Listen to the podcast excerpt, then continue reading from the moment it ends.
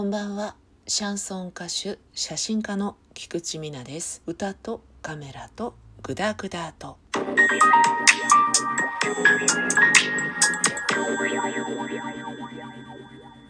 この収録を行っているのがくがつのはつかでございます。ということは、今日撮って今日アップというね、ストックがないあのちょっとバタバタしていたら、ストックしていたものはすべて放出オンエアしてしまっておりまして、ああ今日やるのがないっていうねことになって、今大急ぎで収録に入ったという感じになります。頭のね片隅に常にあったんですよ。ああ次のオンエア分の収録がやってないなとかね、そういうのはあったんですが、ちょっとねバタバタバタバタしていて今になってしまいまして、でもね休まないだけ偉いと思ってくださいよ。サボらないというね、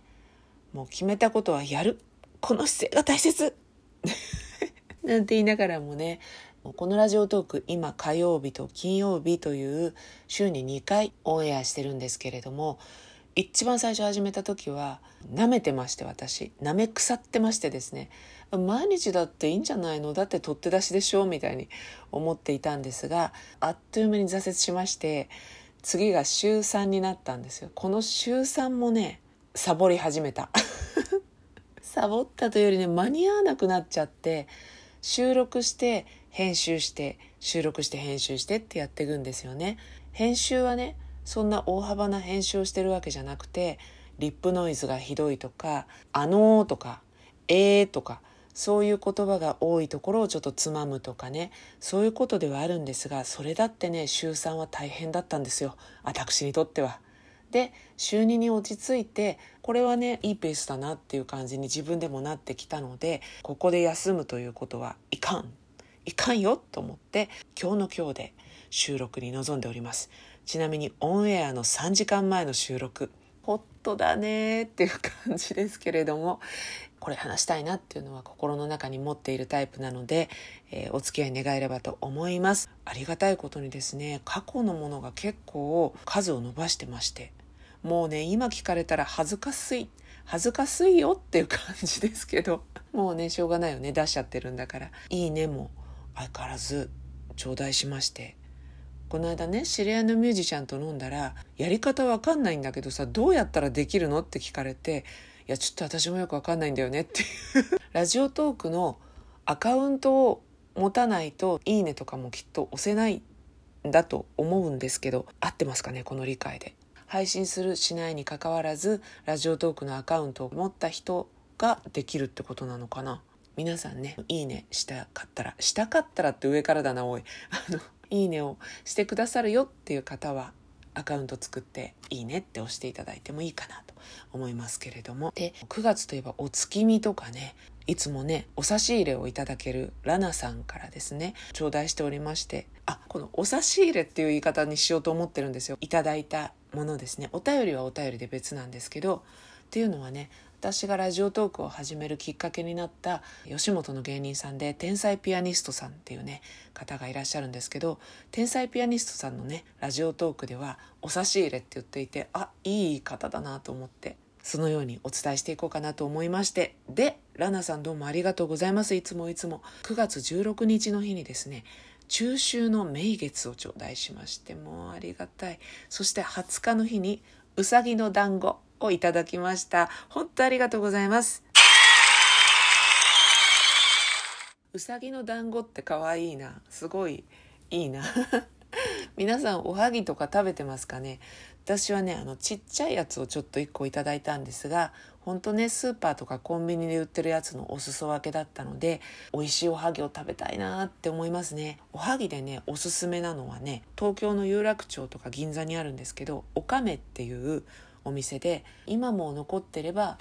有楽町の交通会館の地下にあります。あとは有楽町の丸井にも確かお店が入っていたと思うんですよね。おはぎがねもうね大きくてもち米たっぷりなので、それ一つ食べたらもうほんと一食分になっちゃうんですけど、でもねお味もすっごいいいので、これおすすめですよ。皆さんあれですかね、スイーツとか甘いものってお好きですか。私はねお酒飲みなんですよ。でよくお酒が好きな人とかブラックコーヒーが好きな人はあんまり甘いものはねえなんて言いますけど、私は両方ともお酒もブラックコーヒーも大好きですけど、甘いものもすごい好きです。どっちかというと和菓子の方が好き、洋菓子も好きだけど和菓子の方が好きかな。生クリームがねそんなに好きじゃないんですよね。一口目はすごい美味しいって思うんですけど、他の方より食べられる量が少ないみたいで、ある瞬間に急に来るんですよ。うっ気持ち悪いっていう風になってしまうので、ケーキとかはね回数はそんなに食べないですね。食べてもチーズケーキとか。和菓子はもう何でも好きですね。おはぎも好きだし、羊羹とかきんつばとかどら焼きとか好きですね。一番ね好きだなって思うのが落雁ってわかります？よくねお仏壇とかに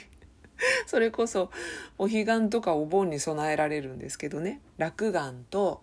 あと生菓子がすごい好きです。生菓子はねその見た目がすごく綺麗なので、季節のお花とかそれこそ名月とかね、満月の中にうさぎがいるよみたいな形に作ってあったりして、すごくデザイン性が高いので意識高い系みたいに思われちゃったりするんですけれども、そんなことは全然なく単純にですね美味しいということでね、生菓子大好きです。お団子なんかもいいですよね。あんよりみたらし派。あ、そうそう、私小さい頃からですね草餅がすごい好きなんですよ。ただね今美味しいなって思う草餅がもうほぼなくて、よもぎのね青臭いような匂いが一緒にあるようなのが好きなんですけど、ほとんどなくて単にね緑色の餅菓子と化してしまってるものが多いんですが、東京のですね墨田区向島、